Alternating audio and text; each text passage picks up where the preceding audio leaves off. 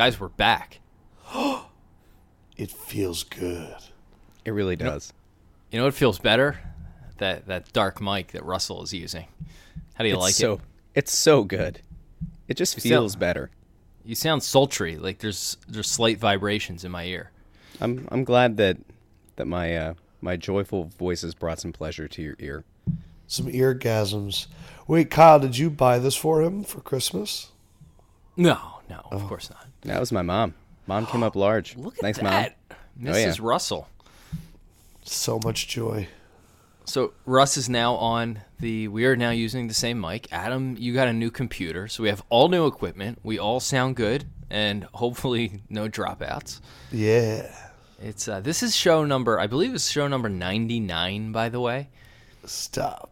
which is crazy. We ended the year. Had we done two episodes last week during the holiday week, which, believe it or not, like, you know, Christmas falling on a Monday, there should have been a Wednesday and Friday episode. We would have been exactly at 100 for the year, which would have been kind of nuts. But Russell uh, was I think trying all to of us make that happen. lazy. I was Yeah. so I was so all in on doing doing episodes. I was gonna edit them. I didn't even care. I had time off. I would And wake the- up on those days and I would look at Slack and it would it would just be Russell at six a.m. He'd be like, "Guys, anybody here? Anybody want to do a show? We could no. Oh, all right. I'll see you later." And I was like, "Oh fuck." It's legitimately what it was. But It was- I'm happy that we're back. I'm I am too. I am too. I'm ready to go in the new year. That was that's like the only week I like truly like disconnect all year because there's not that many people at work. The website traffic is always down, and I don't know. I, the rest of the year, I feel like I'm always on call. So when like Russ would, I think a couple times I saw Russ text me, and I didn't even respond because I was just like, I, Yep. Yep. I want nothing to do with anything that has to do with the responsibility or do. Not that this is even that much of an undertaking. You know, instead Yeah, of just a, a, a very simple text back that says, "Hey man, I'm taking the week off." Here's the thing, and I mean this in the most loving way. Kyle decided to go AWOL for a week, and at, and at one point, it finally took until like the seventh or eighth day of Kyle not responding to anybody in Slack for us to be like, I did two is he- blog posts, We're like, "Is he dead?" And then finally, he's like, "I'm taking my first week off for the first time in 12 months," and I'm just sitting there like, I just wish he would have said something, because like everybody. Everybody in Slack's just like, why is Kyle not throwing in his two cents? These are topics that totally make sense. They were talking about the bottle swap that we were hoping to do. It's just a lot.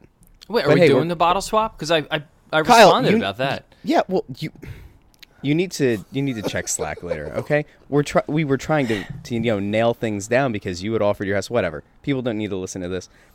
Anyway, it's good Don't to be take back. the text message thing personally. About uh, about a month, uh, about two months ago, I was getting full. I had like 126 unreads.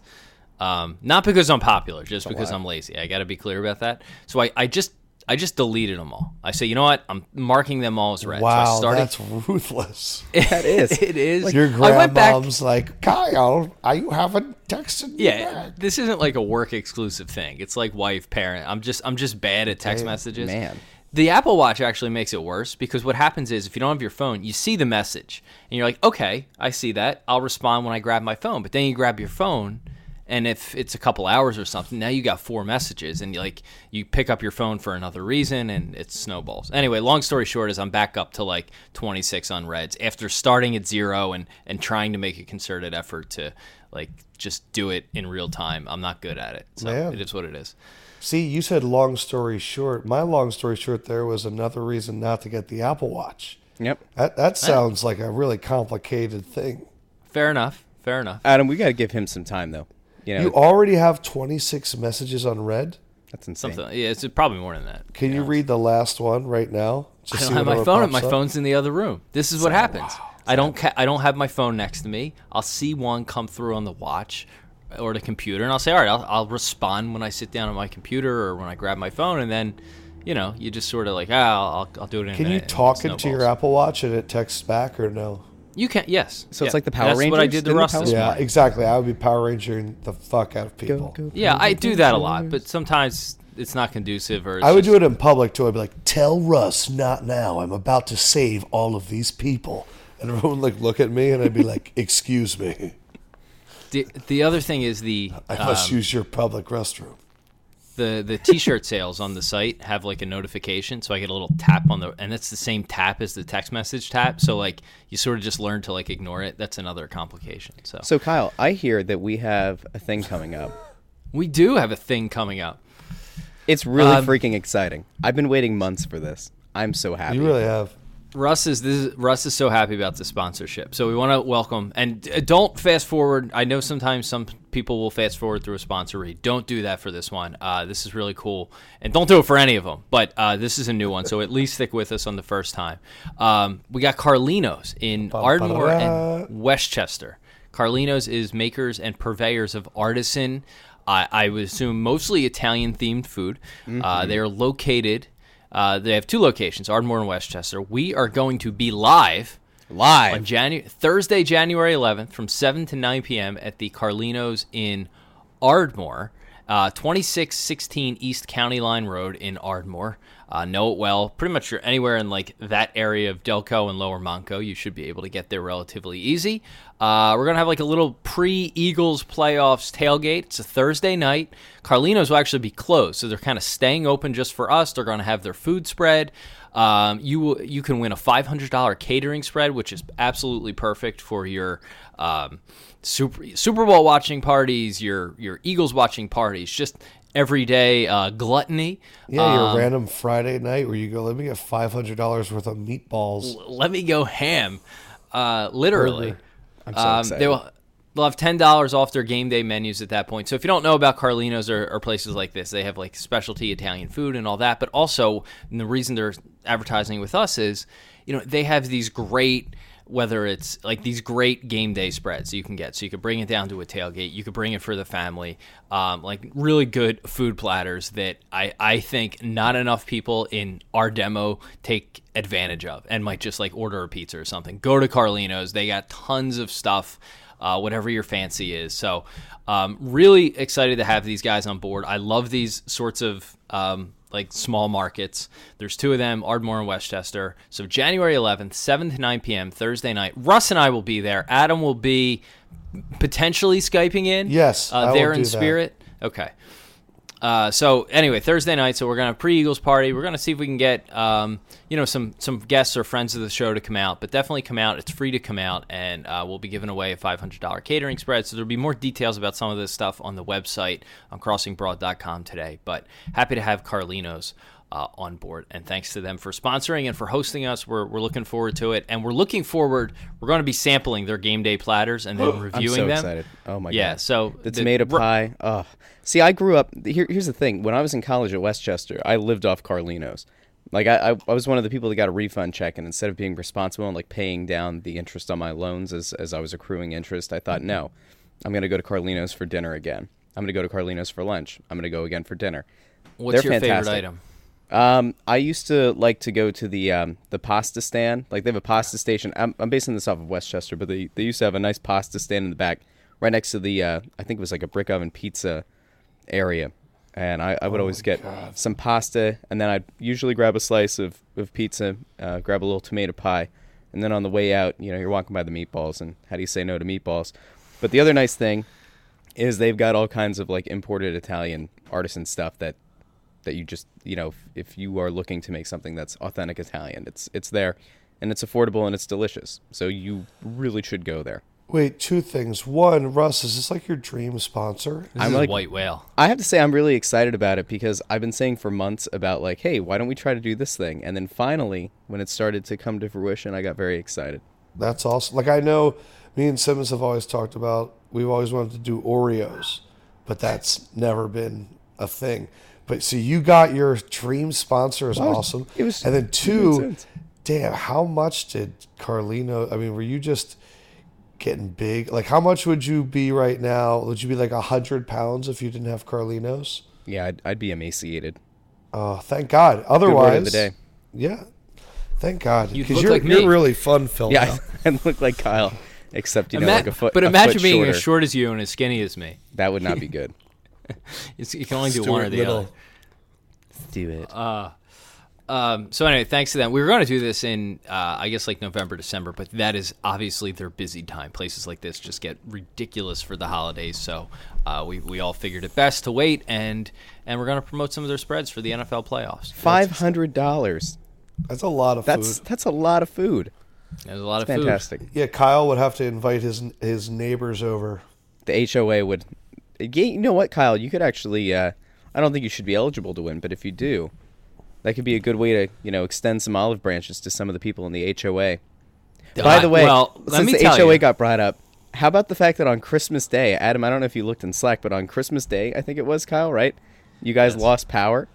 So That's was my- fantastic. we still haven't talked about Christmas sports crisis. 14 minutes in, but that's fine. Let me just tell you about my Christmas crisis. Hashtag uh, C squared. Um, I came up huge. I think I, I went long. If I ever decide to run for the HOA board, I have my campaign speech written. So, 9:30 a.m. Christmas Day, we're finishing open presents with with our two year old. You hear you hear the transform. You see the power goes out, and then you hear that and like 30 seconds later like the full on like larger explosion like well there goes the day so it turns out uh, our power lines are on the ground but there's a is a, a line leading like kind of into the where the community is a tree fell right on the line like you know it's you could walk to the like entrance and see it so I walk up like an hour later with the dog. PECO is there. So like, all right, this is fine. Meanwhile, we have my parents, uh, my wife's parents, her brother. So we have family coming over. Our big dinner was Christmas Eve, but we still had some food to make. Um, PECO is there and then leaves. They just leave the tree across the road, leave it hanging on the wires. So people on our Facebook page, as you might imagine on Christmas Day, are freaking the fuck out. Like people posting the numbers to PECO. We're calling. I'm on the phone with PECO saying, "Oh, I'm like making stuff up just to get them out there sooner." Um, it was like incriminate What? full- Give us one. Don't incriminate.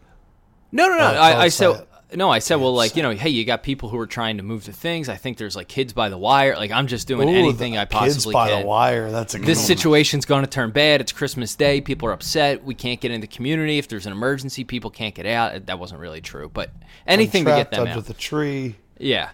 Long story short, it's out for most of the day. It winds up coming back at 8 p.m. just in time for the Eagles game. We still had family over, able to light the propane fireplace and stove to heat up some food that like we have crock pot food. So Thank God for Amerigas.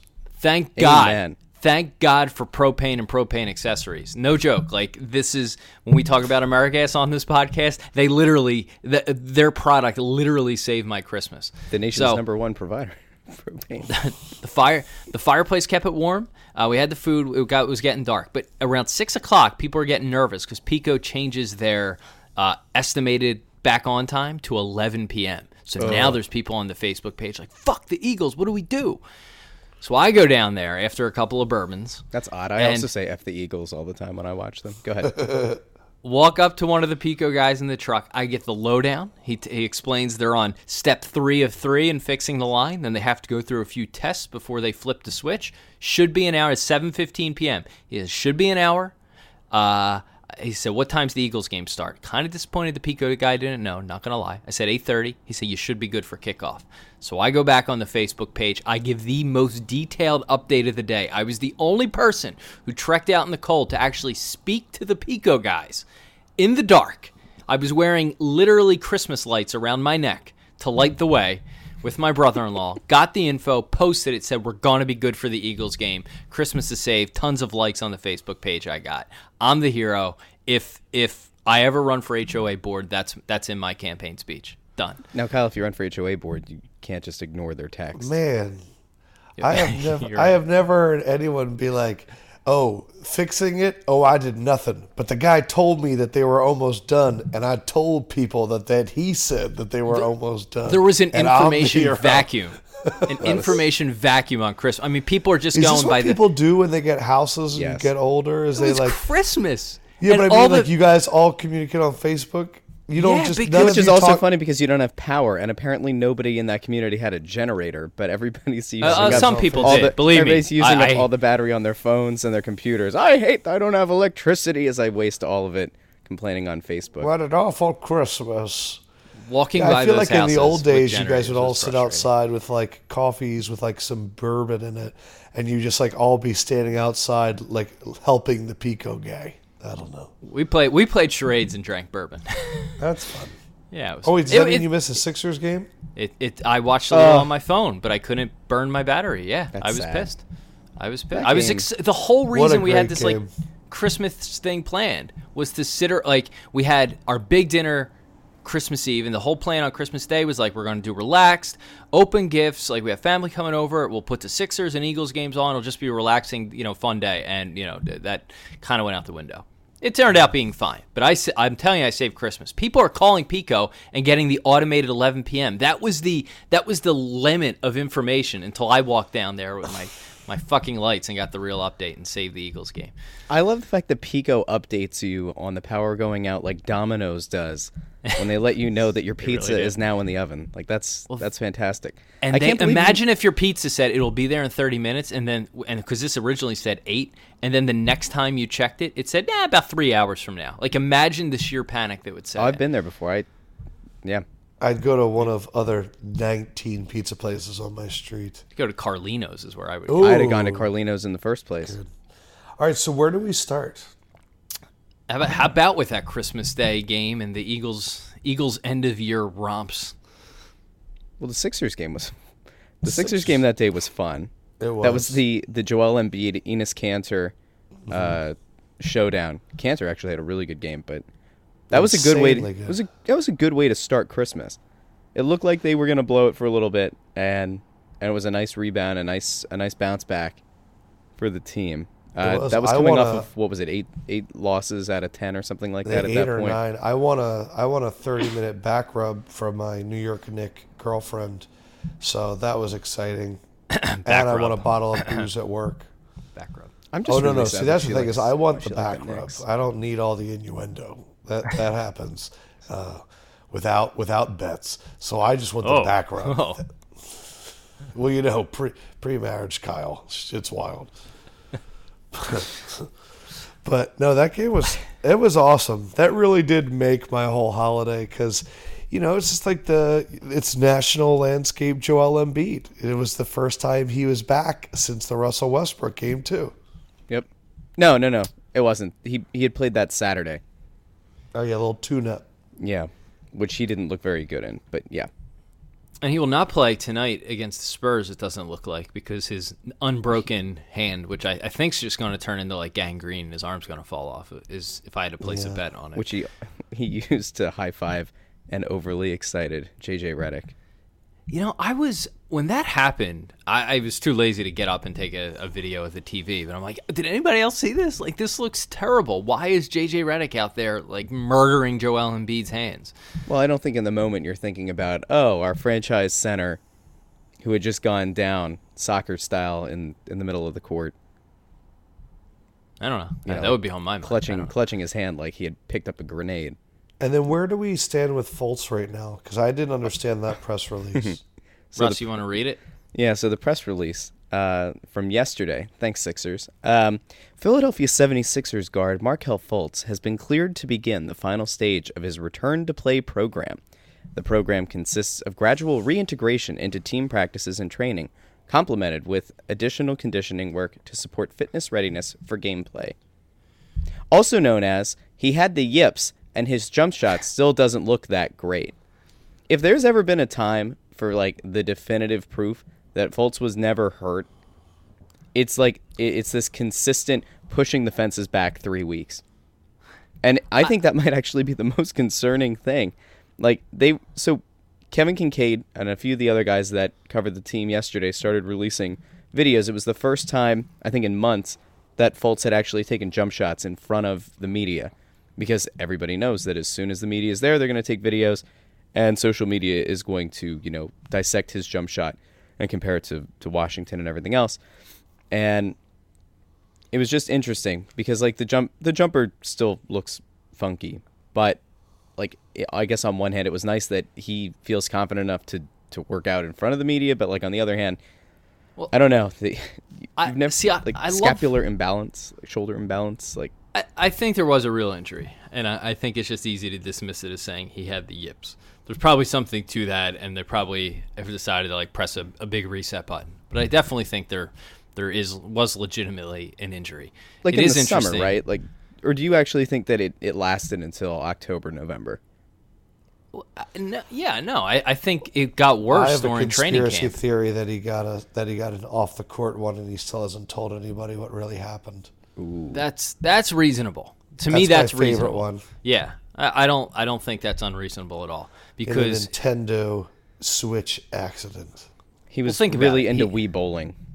Yeah. Th- think about it. He changed his shot over the summer, comes in, and then his shoulder's a little sore. Like, yeah, there's definitely maybe he was just working out on his own. Maybe it was changing the shot. Like, whatever it is, I think there was a little bit of an injury there. Um, so I don't doubt that. They're definitely bringing him along slowly. I think it was Derek Bodner tweeted um, kind of the last three updates. One at the end of November, which said like two to three weeks, and another in December, which said a few weeks, and then the one yesterday, you know, which said gradual reintegration. And there's this constant like kicking the can down the road. It's the Yeah. weird. It's the weirdest like like nagging shoulder injury of all time.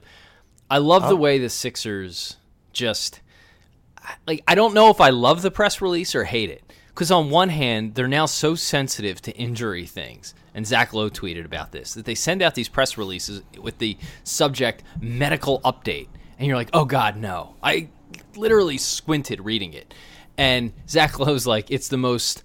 You know, it's the scariest email you get from the Sixers because it could range from anything to like the worst possible news to a picture of Brett Brown just shrugging and be like, I don't know and they tr- like they're now trying to be so specific and upfront but there's really wasn't an update yesterday. But they i think they wanted to provide one anyway because transparency and and you get these things like gradual reintegration and slow and you know like rather than just any other team would say hey yeah we're working on back he's gonna he's working back into practice soon.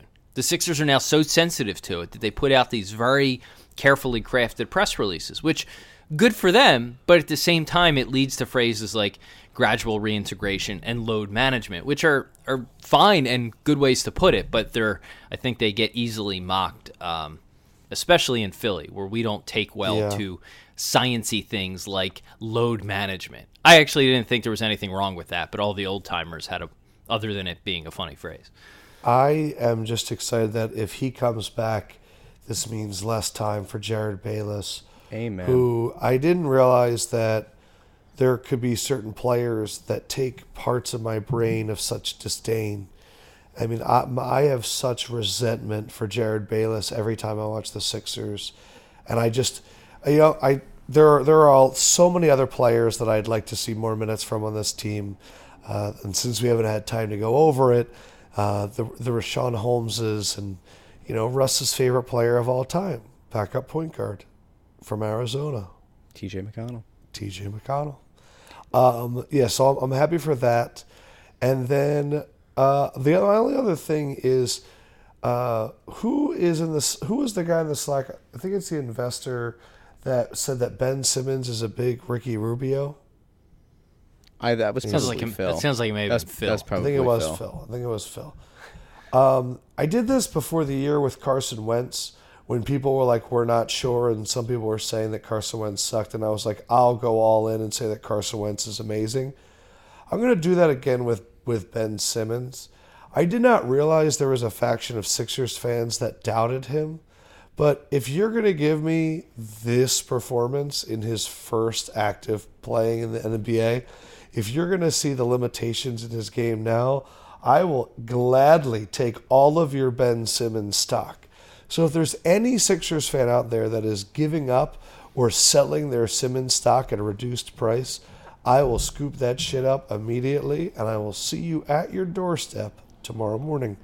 Please give me the Ben Simmons. It's like He the uh, has- I think he- I think Mitt Romney's sixty six to one for president. I would buy that and uh, and all the Ben Simmons stock available at those low low low prices. I'm with you. That's that's a, that's a lot right there. Gonna run for senator. Just saying, if you want to, if you want to uh, uh, bargains, find Sixers fans who are upset with Ben Simmons and and take Mitt at sixty six to one if you can get him. Well, look, like to some extent, some of it was was fair. Some of the Ben critiquing was was fair, um, but he has stepped up pretty large in games. there was a game over the weekend. I think it was the Denver game. Uh, yeah, I think it was Denver when they needed somebody to put them on their back. Uh, Simmons was a, a playmaker, and in the Portland game and in the Phoenix game, he attempted double-digit field goals. He also did that in both games against Toronto. I don't remember when our last show was. Um, so I don't remember how many of these games. Yeah, I don't remember how many of these games we recapped, but like, there have been a couple games where in crunch time he's he's been drawing contact. His free throw form, you know, is still awkward and strange, but he's not shooting a poor free throw percentage. Um, my whole concern has been that he's been really averse to going to the line. I think what was it, the Detroit game? I think, Yeah, or was my- it the my- Washington game where they, Russ, they my thing with all of this is he's going to get better at it. Yeah, I mean the only like so the reason that I went Fultz back. simple. Yeah, I mean the reason I went Fultz back is not only because it takes away minutes from Jerryd Bayless, uh, and honestly, even having Justin Anderson back would would do something to uh, to fix that issue a little bit. The only problem that I have is I we haven't gotten to the point yet where my biggest concern going into the season has been something that we've been able to, you know, work through or analyze, and that's watching how Ben and Markelle play off one another. Because when they were playing together in preseason, it felt like Markelle was a lot more uncomfortable off ball than people projected him to be. And again, like that's playing against NBA competition. I get that. But if we end up in a situation where Fultz ends up handling the ball a lot, Ben really is not much of a threat as an off ball guy until he's within, what, 8 to 10 feet. Um, Ben has definitely taken a lot of the uh, the criticism that he's been getting recently, and it seems like it's it's been fuel. And he's he's really been kind of shutting down a lot of the the haters on you know like what people like me who's not a hater but is just critical has been you know saying about him he's been taking jump shots he's been hitting them at, at like a, a decent clip so like there there are positives i'm not my like resolution for 2018 which isn't real because i hate resolutions is i'm trying not to be as negative i'm still going to be a realist That's but a like good one. but there are like there are some But things I'm not sure. I'm not sure what you just said about like him taking more shots. He really hasn't. His his field goals attempted per game over the last since we last did a show, or let's call it this. Since uh, and I'm not. I am. I am with you buying the Ben Simmons stock. I don't think anything has changed over the call it the holiday break. But since the 21st, the first game of the back to back with Toronto, um, his shooting numbers. He had he had two games with less than 10 attempts. Um, yeah so well he- eight eight and nine he had 13 17 and, nine. 11 He, he's got a 17, 13, and a 14 in there, which was right in his normal range. I mean, there's games back in November where he fired up 20 and 24 shots and 22 shots. So I don't know if he's necessarily shooting more. Um, the other thing that I think was maybe fueling some of the, you know, Ben Simmons pause. I, f- I don't even know who, one of the guys on the Sixers post game show, one of the former players, uh, mark I- jackson maybe probably maybe Mark Jackson. I, I honestly don't remember, but he was like, "Oh, he's going. He's now fourth for Rookie of the Year running," and I'm like, "How could you say that with a straight face?" And then the only thing I can come up with is his points have been there. Again, going back to that game on the 21st, 20, 10, 8, 17, 6, 21. So he's scoring about at the same clip uh, and variance that he was early in the season, but he hasn't had a double-digit rebound or assist game since. December 19th. Whereas uh, previously, he you could almost pencil him in for double digits in at least one of those two categories, and and in multiple cases, you know, triple doubles.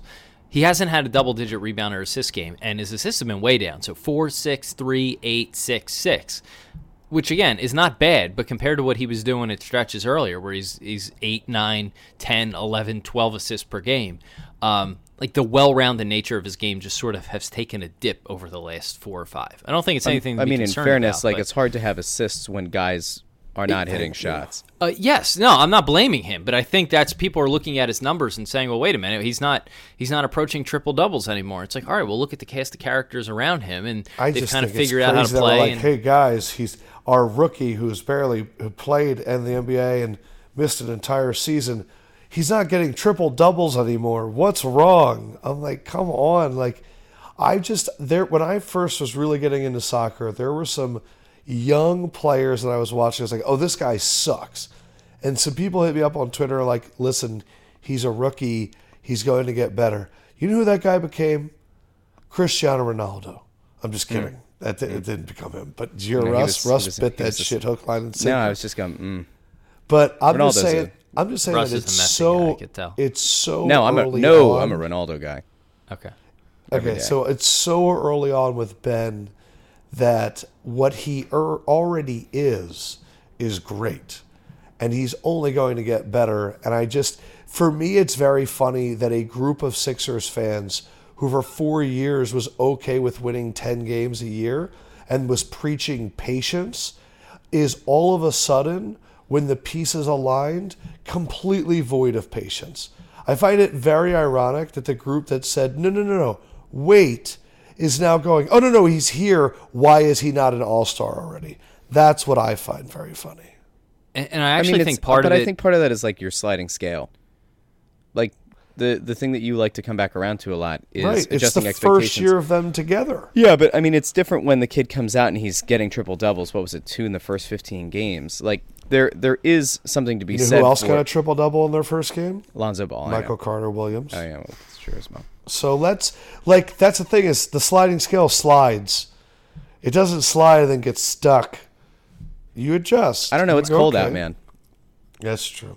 That's- I Speaking think of part, cold- part. Hold on. I, I think part of it is is uh like we railed against the hardcore process folks because they're gonna have to welcome in like the common fan.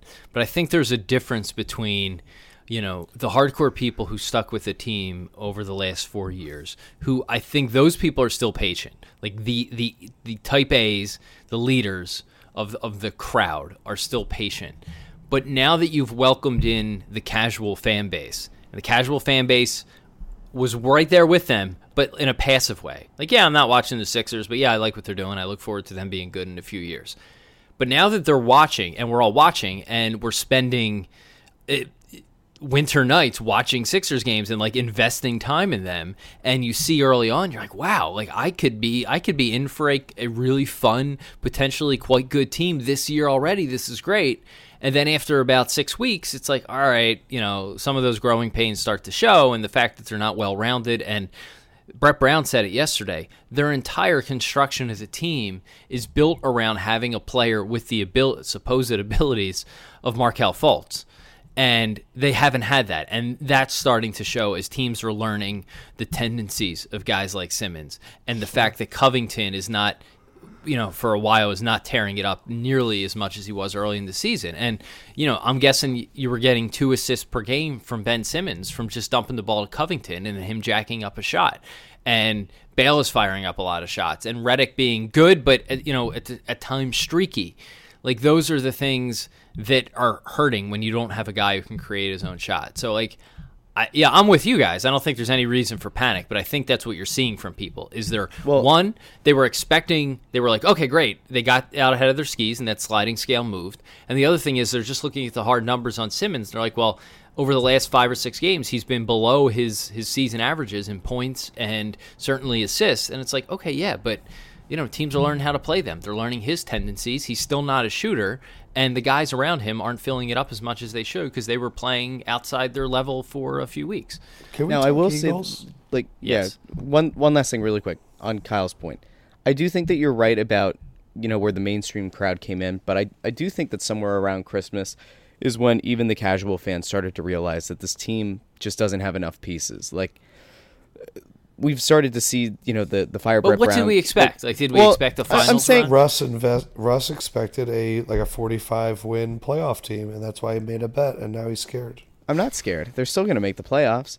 But like, I, I think that it's it's now fair to say that like the people that even were saying fire Brett Brown when they look at it, the only th- argument that you can make right now that he's not doing enough of is playing TJ late in games, and that Richaun Holmes isn't playing many minutes over Amir Johnson. Like there have been two game stretches at a time where he's just not getting on the floor.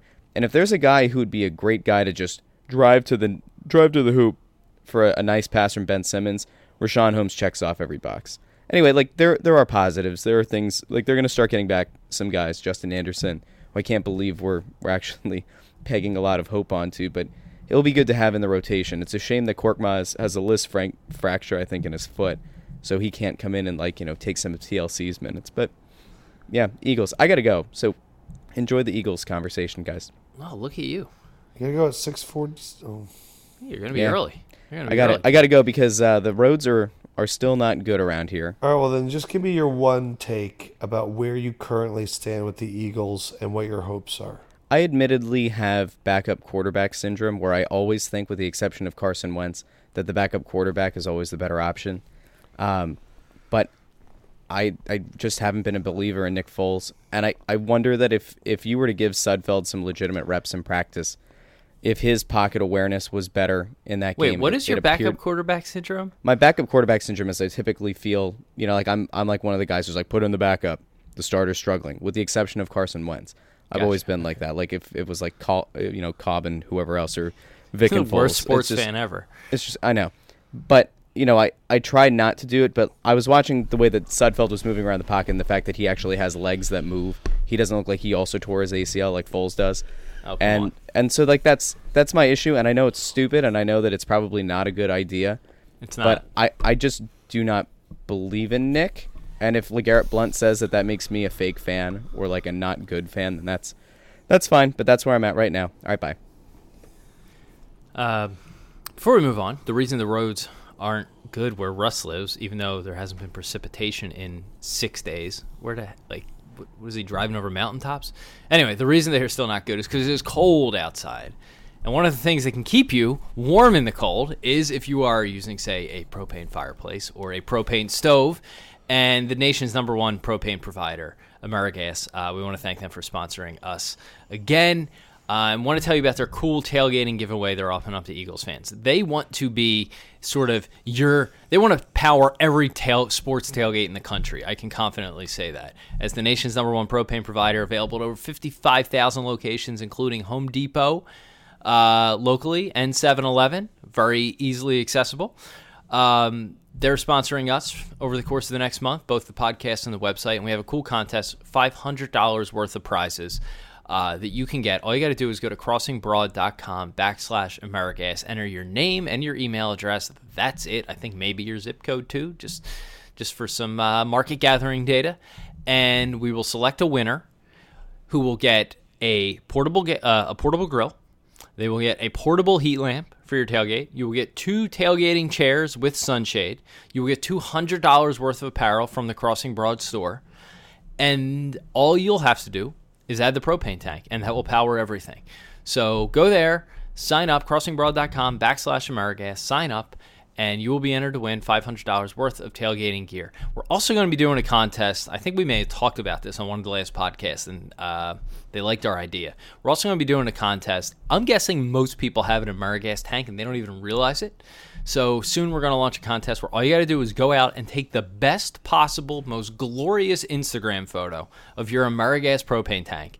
Take a picture, post it on Instagram or Twitter, use a hashtag yet to be determined, and we will have another prize for who could take the best, most ridiculous, and absurdly beautiful picture of their Amerigas propane tank. So that's coming up. So keep an eye on your grills. I was grilling uh, over the past few days. Propane and fire always beat the cold 10 times out of 10 amerigas wants to be uh, your your propane provider. So thanks to them for sponsoring the show.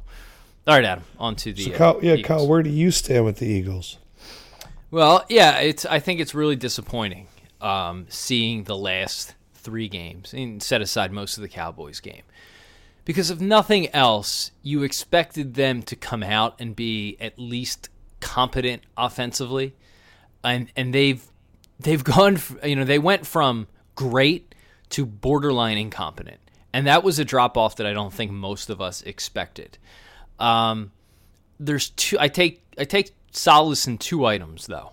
Nick Foles is has just not looked good. Like I I was a believer in okay Nick's good enough to go in there and win games. And you know the Giants game was weird because they had such good field position. So he was able to punch it in and to be honest, Carson Wentz had some games where, without a lot of yardage and three or four touchdowns, Sure. or multiple touchdowns are on the year thanks to the defense. So this this wasn't just a Foles thing, but they didn't move the ball effectively. They haven't moved the ball effectively consistently at all under Foles. That was disappointing. But I take solace in two things. One is the fact that over the last two games against competent Raiders and Cowboys ish offenses, I know that some, you know, like week 17 is always a crapshoot.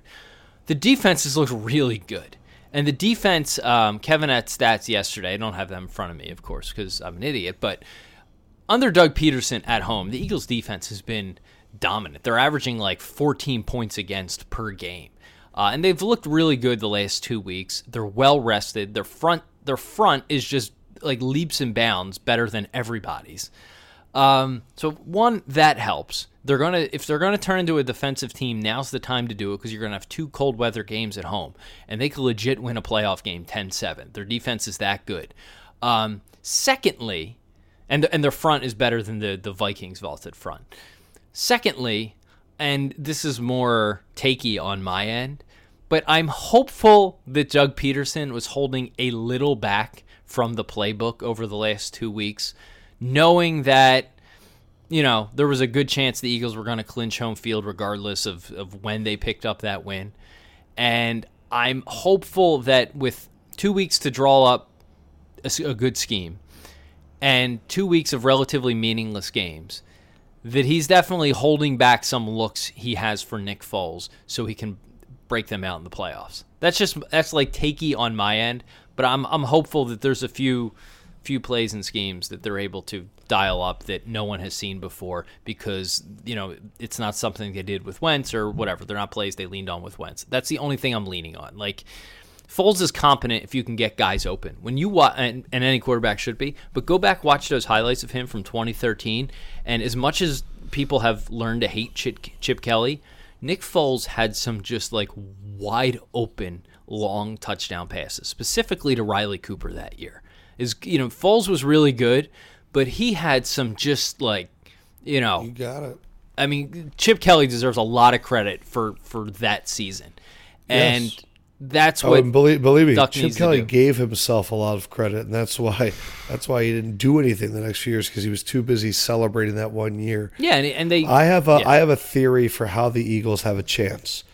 For me, if they if they somehow win two games and get to the Super Bowl, to me that is an unbelievably successful year. I don't even know if they're going to win one. Um, I think that my my the way that the Eagles can do it is they have to make every quarterback Nick Foles. And I think the way that happens is we need the weather to be what it's been the last two weeks. Not only has Nick Foles looked like crap, Derek Carr has looked like crap, and Dak Prescott has looked like cap, crap. Because when it's really that cold, then it, everything gets destroyed. So, look, if they have to play Drew Brees and it's really cold, the Eagles have a chance if it's really cold because Drew Brees outside the dome is not the same guy. I'll take Matt Ryan in the cold. I'll definitely take Jared Goff in the cold. Cam Newton probably won't do that great in the cold either. Mm. I just think that they need the weather to really be a factor and that home field advantage to be like so big because the Eagles have are used to it for the last three weeks or two weeks, and then that will be the same, and then the other teams won't be used to it. I think that's huge. The other thing I'll say is, um, and and Sims was saying this in the podcast yesterday. We all talk about the Eagles need to run the ball, but they need to run the ball like a running team. He was saying that they're still running the ball side to side. And I agree. I don't need LeGarrette Blunt taking a read option and going to the outside. They need to line up in I formation with a fullback and pound the ball right in their face. It's just a lot of Ajayi and LeGarrette Blunt going side to side. And they're still throwing like 40 times a game, even though we've all been saying since Carson Wentz went down, we need to focus more on the run. But my main point make every quarterback Nick Foles get the, get it so cold that no offense works. That's how they have a chance.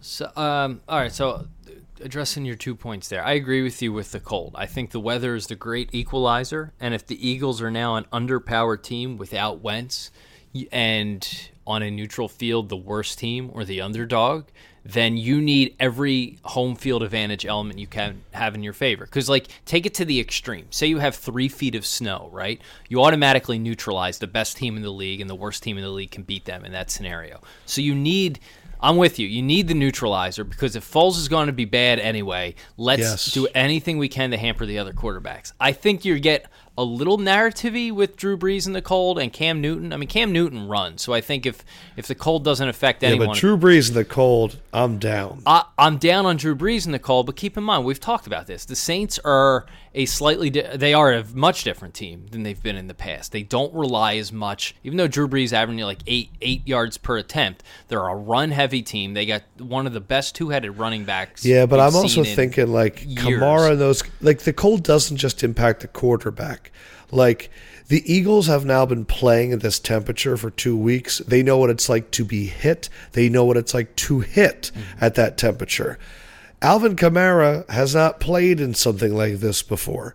Those wide receivers are not used to trying to catch balls like this. It's not just the quarterback. I agree. It's also the offensive line. I, I just think it, it it would be such a surprise to all of these other teams. And the Eagles now are like, oh no, we've done this three times in the last month. No, I, I agree with you. I'm I'm all in on the cold. I'm all in on. But I know cold. what you mean about they're not they're not a throw it fifty times a game team. Right. And Cam, you know, Cam is someone who can can still run the ball in those situations. That that kind of worries me a little bit.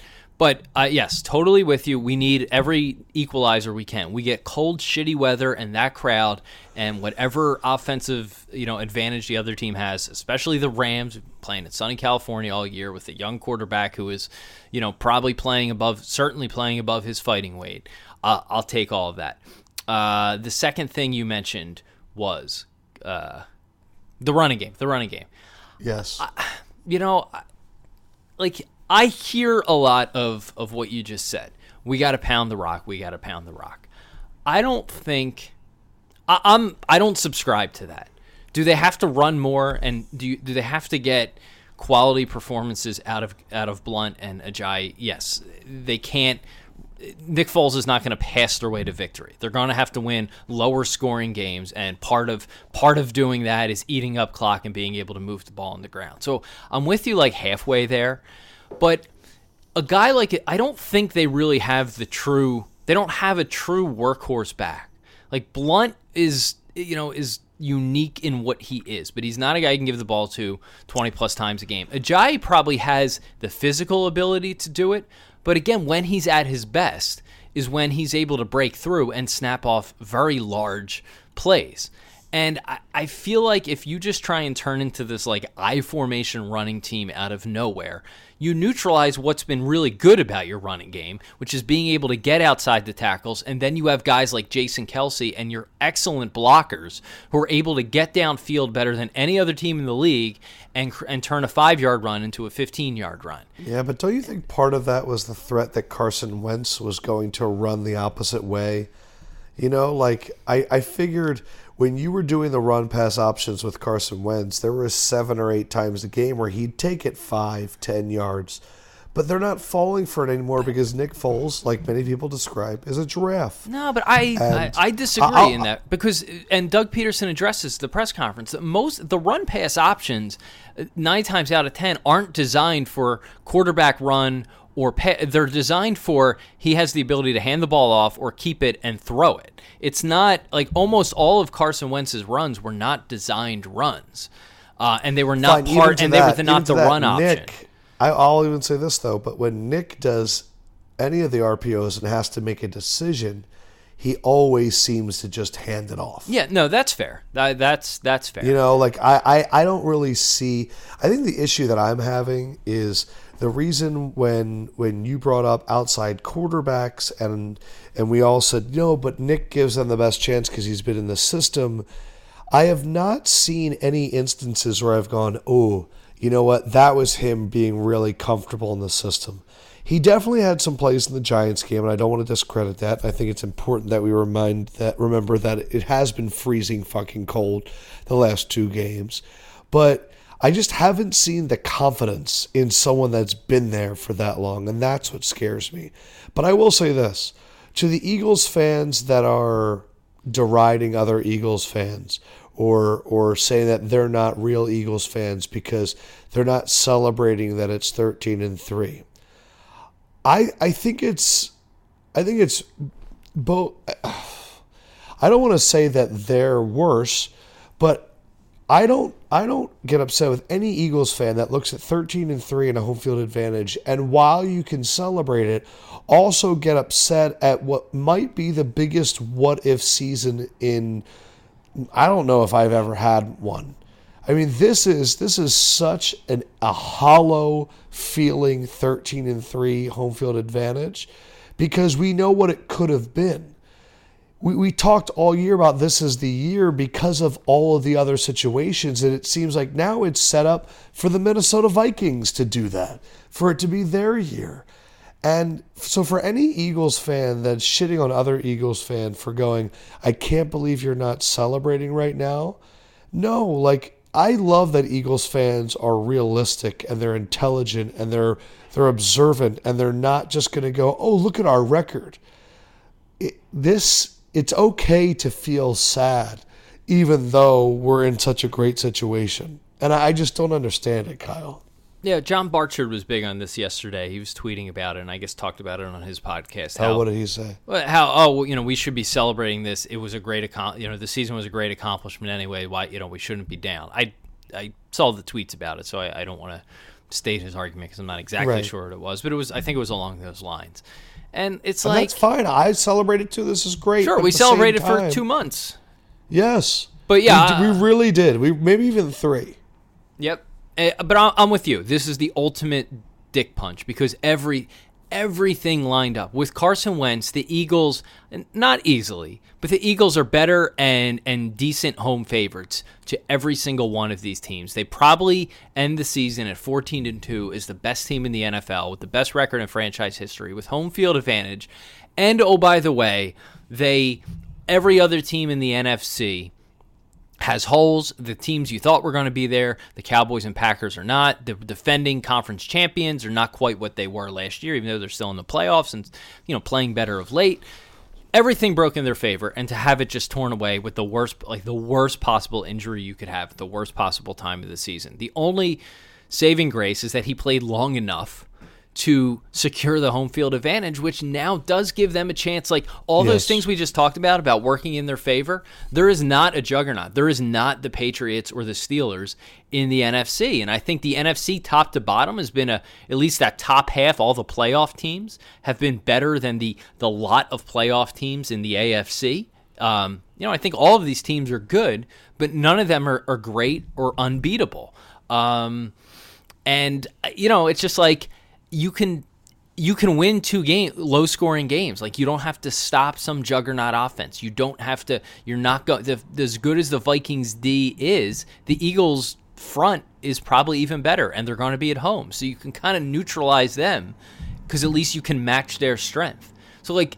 I, am torn because yes, I want to. I want to be down and like fuck. We this may is probably cost us this. You know, by all accounts, will cost us a chance of winning the Super Bowl but they still have a decent shot to get there. It's not like they can still it can still happen. Yeah, you don't need like oh we're down 3-0 in the series and our two best players are hurt. But yeah, hey, I just, it can happen. I don't no, understand this, this notion. I don't understand this notion where it's like we should be talking like we're the number one seed, and it's like no, dude. I'm like that's like picking a fight when you only have small friends. Like I know, like I know what my squad's capable of tonight, and fighting is not an option. I'm gonna have to be the toughest guy. The thing is this. So if you had to rank right. the teams, we, rank the teams you want to see. Well, I'll say this: we talked shit for two months when we had Carson Wentz, and you know when we're really going to talk shit in like June and July and August, where we get to go. We would have won it all if we had Carson Wentz, and imagine how much better, we're, how good we're going to be next year. You know, we're going to be talking shit again, but right now. I want to kind of remorse. Uh, one, can I say I told you so about the Vikings? Yeah. Like I could take that. You could take it. All right, perfect. Uh, when the, Eagle, when the Eagles beat them in the NFC Championship, oh, that's that'd be. I'll take it back. That'd be the worst matchup. I really would love. All right, so rank Ram- it.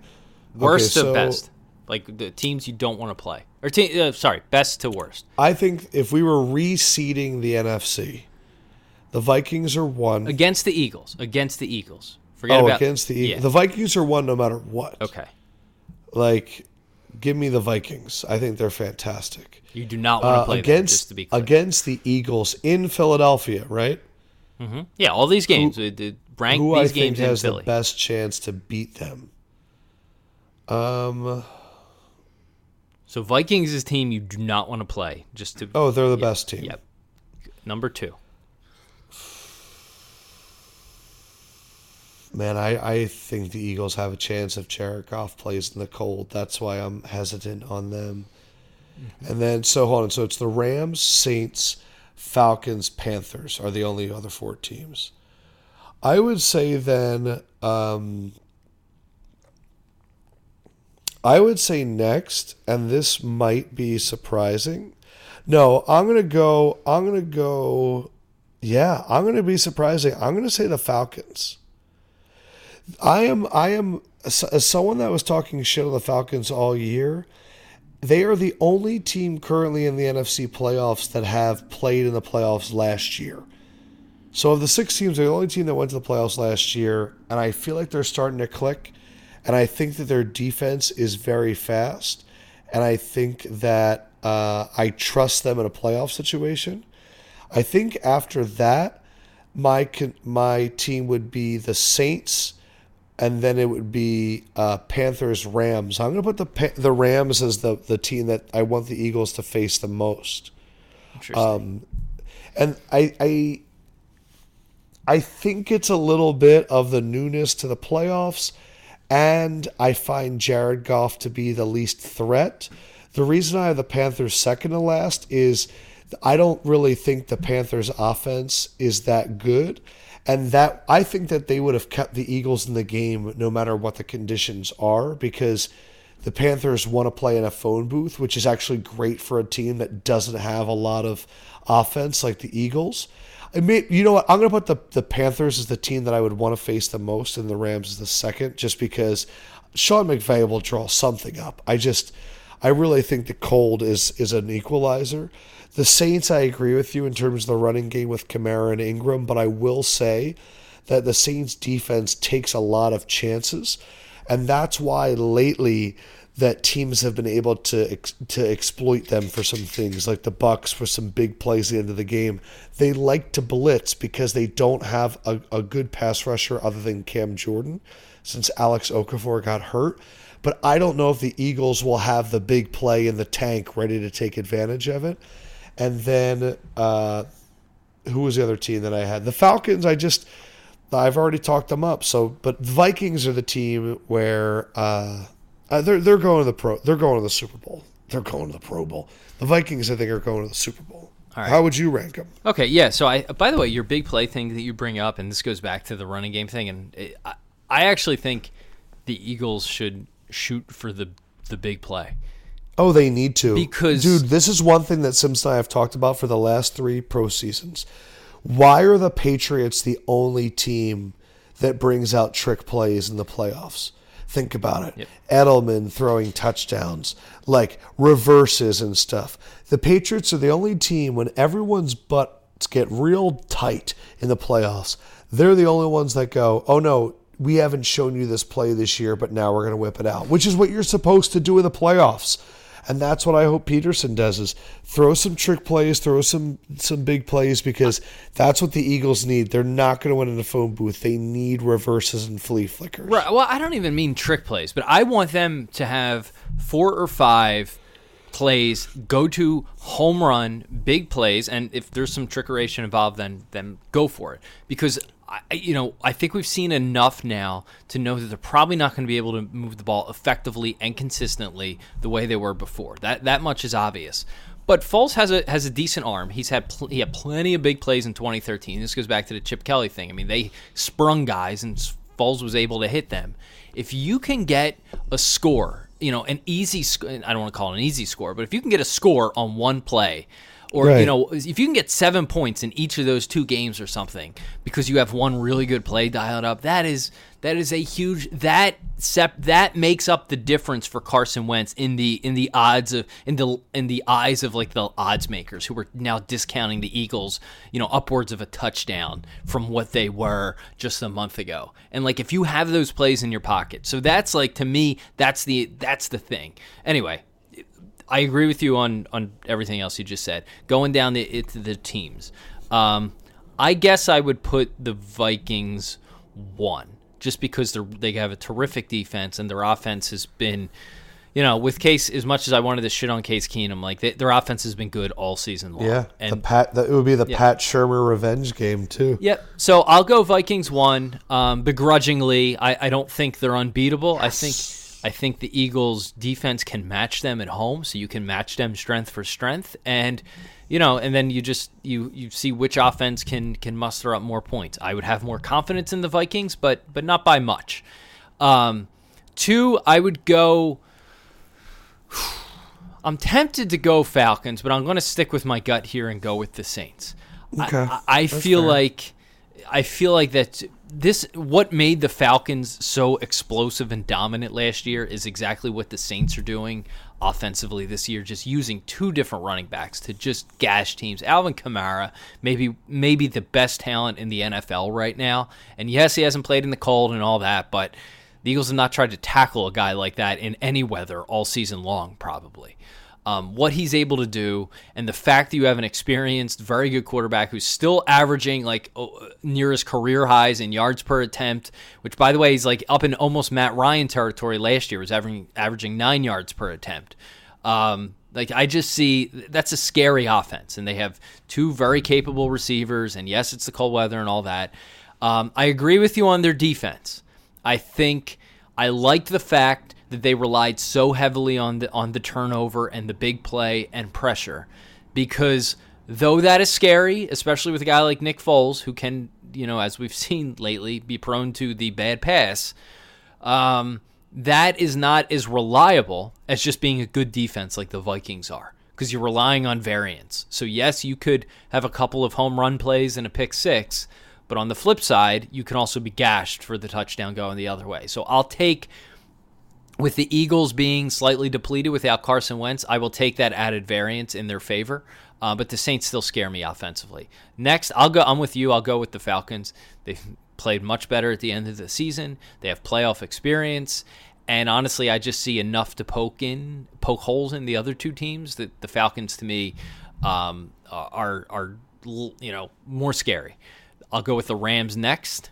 Just uh, same reasons you mentioned. Jared Goff in the cold. The reason they are not.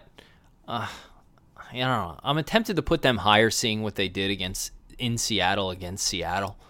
Um, even though that was a you know a really depleted defense, that was that was darn near impressive what they did for that first half in Seattle a few weeks ago. Um, but I don't know. I that, that's a Seattle tough. That's stinks. uh, across. so excited. Yeah, a cross country trip. I'm trip. so excited. Seattle and Green Bay stink, and they both have to finally make changes. a cross country trip coming from the nice weather they've played in with a young quarterback who's above his playing above his playing weight. Um, I, I you know they're they're ripe for the picking.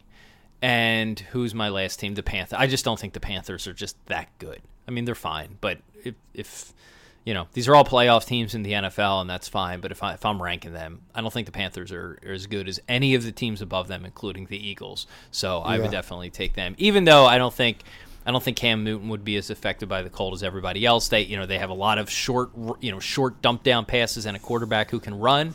I think they could win in the cold. I just don't think they're that good. I'll tell you, man. There's I don't think there's a, a chance the pa- the Panthers can beat the Saints. It's like the worst matchup ever for them. Yeah, I agree. Like they've gotten their ass kicked by them twice, and Drew Brees just sits there and picks apart that zone defense. It's it's bad. Um, I uh, that was fun. I enjoyed getting back in this. yeah, You had a lot of bourbon over the last few weeks. I did. Yeah, I since since Thanksgiving. What's your bourbon of choice? Well, so I think I told you. So for Christmas, I got the Jefferson's Ocean.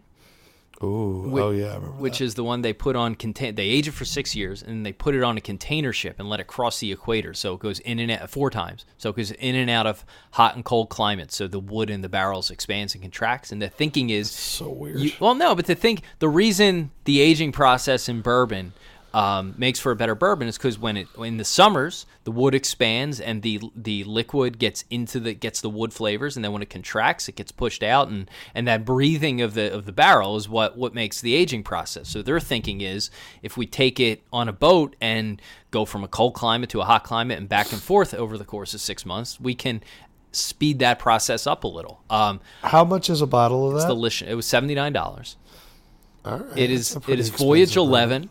Um, Voyage. yeah, they you get a little voyage thing where it went, what the conditions were like. I will say it is it is really good. It's different. It's uh it's it, there is a salty caramel flavor to it, 100%. And they claim, you know, it comes out. from the salt air or whatever, but it, it it's really good. So that's been my I'll bourbon of spend choice. eighty dollars on a bourbon. Angel's Envy.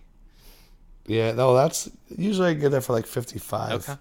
I was going to try that, and the store was out of it. Uh, and I went to a bar, and I was going to try it and take your advice, and they too were out of it. They It's a beautiful bottle. It I is. got it for my girlfriend's dad for Christmas. nice. It was a good move. All right. Uh, You drank a lot of so- tequila, I understand. oh man, that's all I drink. Tequila's great. It was awesome.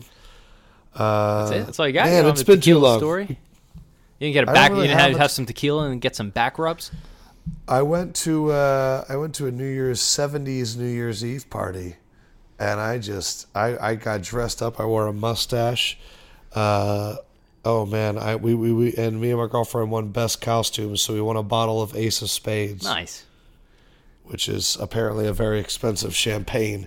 And then I left that bottle in a lift, and then I You want to know what I did on New Year's to Eve? To come back. Oh yeah, I want to know. Uh, did you even see the ball drop? Did you go to bed beforehand? We both fell asleep on the couch before midnight. yeah, I figured. And that's usually I'm awake. My wife always falls asleep. I'm always awake. I fell asleep like minutes before midnight and woke up at 12:02 and was like, "Ah, fuck."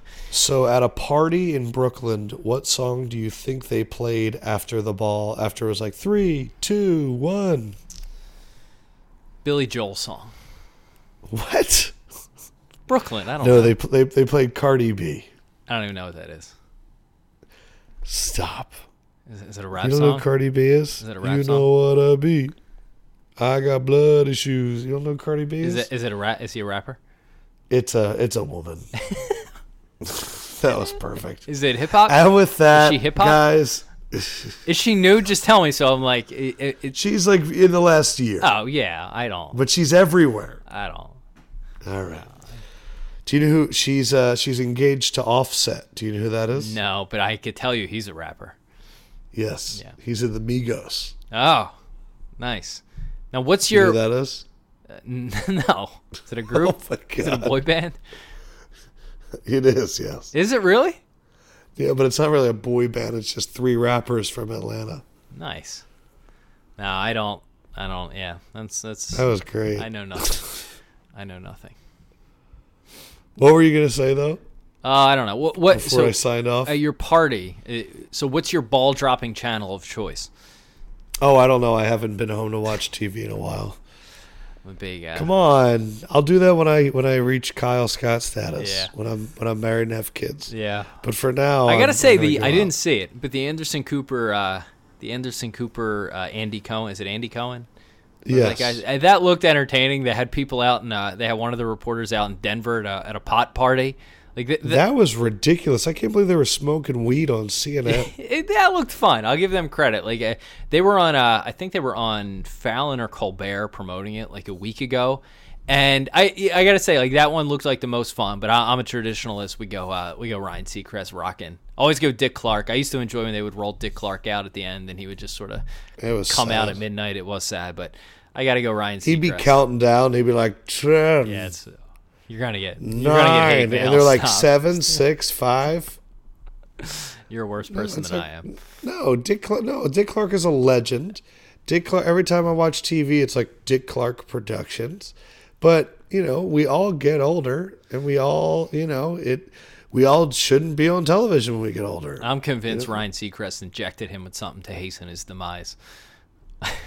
Well, no, he just took this youth serum, and now he's using it. He had to pass it down. It's like a Snoke. They, you know, they brought Mariah Carey back.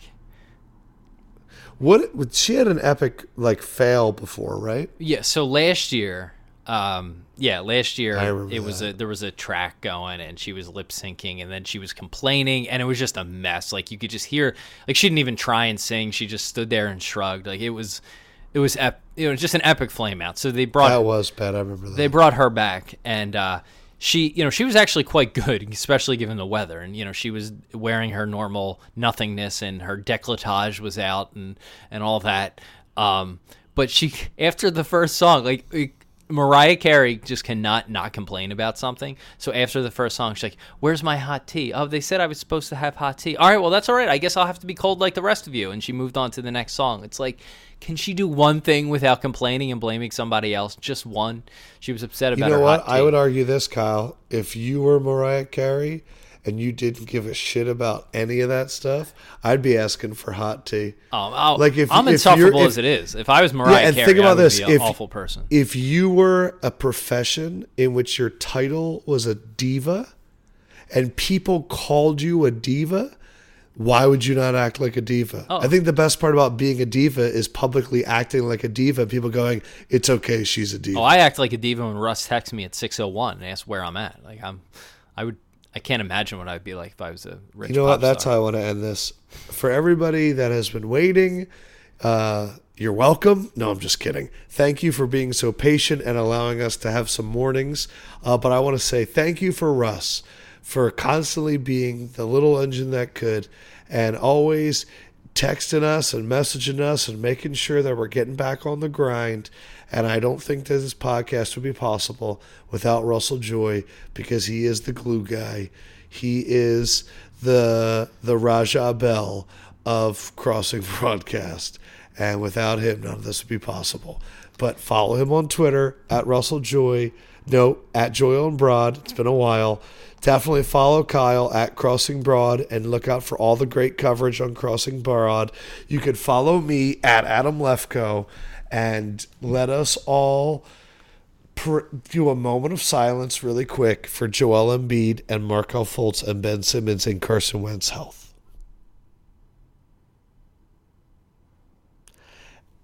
And with that, I bid you adieu. Have a great day and uh, enjoy talking Philly sports. It doesn't always have to suck. And that's what we're doing for you here on Crossing Broadcast. See y'all Friday.